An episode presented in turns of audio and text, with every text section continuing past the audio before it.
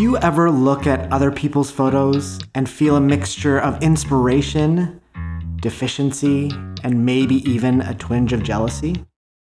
If so, you're not alone. And although I think it's a totally normal human reaction, I always aim to increase the first while reducing the other two. It may seem like the gap between you and your favorite photographer is vast, almost insurmountable. But what if you broke down that distance into parts? What if photography is a game of inches? One, it might not seem as daunting. And two, I believe it better reflects what it takes to be a great photographer. I believe that great photography is made up of a lot of little things done well. I can't remember exactly when I first said this, but my wife and amazing food photographer Rachel Korinek from Two Love Studio always says that it's her favorite quote of mine. So, what little things are missing from your work? In today's episode, I'll be starting a four part series where I break down the ingredients of great photography. And hopefully, you'll uncover something that you can focus on in order to improve your photos. Make sure to subscribe if you don't want to miss an episode. Hey, it's Matt, and welcome to the Photo Pro Venture Vlogcast. Let's get into it.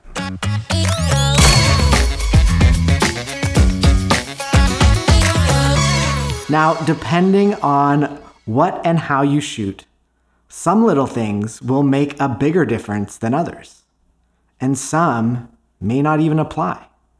I can't possibly get into the nitty gritty of every little thing that makes a difference because I don't shoot every style of photography, and I'm sure there are lots of things I'm not even aware of yet. This is just what I've learned up till now. Before we kick off, it's worth thinking about how to use this information without feeling overwhelmed. In my experience, trying to improve everything at the same time hasn't worked well at all. I prefer to focus on one, maybe two things. But how do I pick what to focus on? I actually use a concept from the book The Goal, a process for ongoing improvement by Eliyahu Goldratt. Now, I have no idea if I'm saying his name right, so I apologize if not. I will leave a link to that book in the show notes and the description on YouTube. Although the book bases its story around manufacturing, I think the idea of finding bottlenecks and focusing on the biggest one can be applied to learning as well. So, identifying the biggest thing stopping me from taking great photos is the bottleneck that I need to address first. Now, if you resonated with my last episode about shifting metaphors, it may be helpful to see photographers as chefs. The kitchen tools are like your gear. So when you first start out, getting more tools opens new doors. There will be times when you don't have quite the right tool, but another tool may be sufficient. Remember, you don't always need new tools. Sometimes you just need to find a different way of using them. But it's true that higher quality tools will lead to better results, but not if you don't have the right high quality ingredients. The ingredients are all the things that go into a photograph. Some that you have control over and some that you don't. And the better your ingredients, the better chance you have to create magic. Unless, of course, your technique isn't good enough to make the most of them. Cooking techniques are like your skills and your approach as a photographer. This is what you'll develop with learning, time, and experience. To become a great chef or a great photographer, you should always aim to get the best ingredients and have the tools on hand that allow you to use your techniques effectively. Now, before I get too hungry thinking about this, let's get into today's category pre production ingredients. These are the things that I need to think about or do before I execute a shoot. For me, it all starts with how I develop an idea. Is it just a collection of inspiration images on a mood board? Do I add a layer of complexity by choosing some creative constraints? Or do I take it further by creating a concept that has a story, or a message to communicate. Some photographers have an even bigger message that encompasses their entire body of work. I don't have this yet, but it's certainly something that I'd like to explore in the future. Now, in all cases, I'm working to create something cohesive that gives my shoot direction in how I'll execute it. So, ideally, when I look at my mood boards, I try to make them in a way that I can give them a name, something to latch onto and guide any decision making. Decisions like what cameras and lenses I want to use. I know most people say that gear doesn't matter, but I think it does, just not in the way you think. I actually talked a little bit about this back in my second episode that I'll link to in the show notes. Here, I'll be thinking about how my gear will impact my approach and the content of the photos. If I want to feel close to my subject and show the environment, I'll probably stick to a wider lens. But if I want to achieve a more distant, constrained look, then maybe a long lens would be a better choice. Or perhaps I'm mixing lots of different focal lengths so I can tell a fuller story. Then I'll think about light. Am I looking to create something natural or a more heightened reality? Am I going for a bright or a darker vibe? And as part of that vibe, how much of the shadow is visible? How are the darks or the lights rendered in the frame? What is the light's direction or quality? Basically, I'll think about what is the light communicating and how that makes me feel. And then I'll think about how to execute that lighting in a way that enables my approach. For run and gun shoot outdoors, having a lightweight bounce may be enough. If I'm using artificial lighting, I want to decide whether it's continuous or strobe and how that affects my talent. And then what am I going to use to shape it? I may even sketch out a lighting plan to help figure out how I'll approach lighting a location. Related to light, I'll also think about the color palette I'm aiming for. Is it vibrant or subdued? Is it constrained to a couple of hues or even to the point of feeling monochromatic? Sometimes my color decisions come from aesthetic considerations, like my Golden Hills of Malibu shoot. I was actually in town for another project, and during our scout, I saw that the Malibu Hills were blooming, which, from what I hear, doesn't actually happen every year. So I reached out to Kelsey to see if she was keen to shoot and could get any yellow colored activewear to match those flowers. And luckily, it all came together and the concept came to life. No mood board or plan per se, just a lucky coincidence that I was in town at the time. I'll link to that shoot and any other examples in the show notes. Other times, I'm thinking beyond the aesthetics to what are these colors communicating to the viewer in terms of hue, saturation, and intensity, both during capture and how I'll approach toning in post. The people I capture in my photos is another important ingredient. Each individual has different strengths and weaknesses when it comes to bringing a concept to life. Actors can take on a character. Dancers easily express their emotion with their whole bodies. And regular people, for lack of a better term, can bring authenticity and realness that some models can struggle with. Lifestyle models tend to have really warm and inviting smiles, whereas fashion models don't always have that. Instead, fashion models can use their expression in subtle ways to evoke feeling. Most regular people can't make a neutral expression look interesting, but fashion models really can. Beyond their emotional expression, their physicality and movement is another important consideration. Does the concept require contorted fashion poses? Or am I looking for movement that feels more natural and real? And then there's the question of their look. Now, this is a more delicate and subjective decision.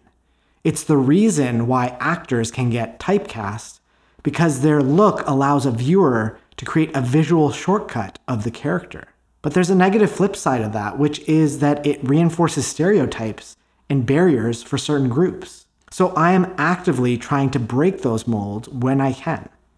It's still a work in progress, and maybe it's something for you to consider in your own work as well. Dressing that person to fit the character and the vibe of the concept is another consideration.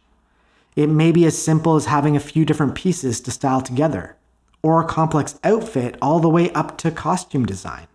Knowing how they'll be dressed will impact the type of makeup they wear, if any, and what hairstyle will bring that character to life. These things can range from natural and realistic to crazy choices that bend into the surreal. I've been lucky enough to work with many talented hair and makeup artists and stylists on set. And finding people who add to my work is important. That doesn't mean you have to have these talented people on every set. You know, I still do some shoots without them, like when I met up with Caroline in Stockholm for a test shoot. But either way, it's good to think about these things beforehand. Related to styling, I'll also be thinking about what props and accessories will add something to my concept. Not only will I think about what I can add, but I'll also look at my location and see what I need to remove to refine the space. Set decorators and prop stylists are experts in this and can add a lot of value to a set.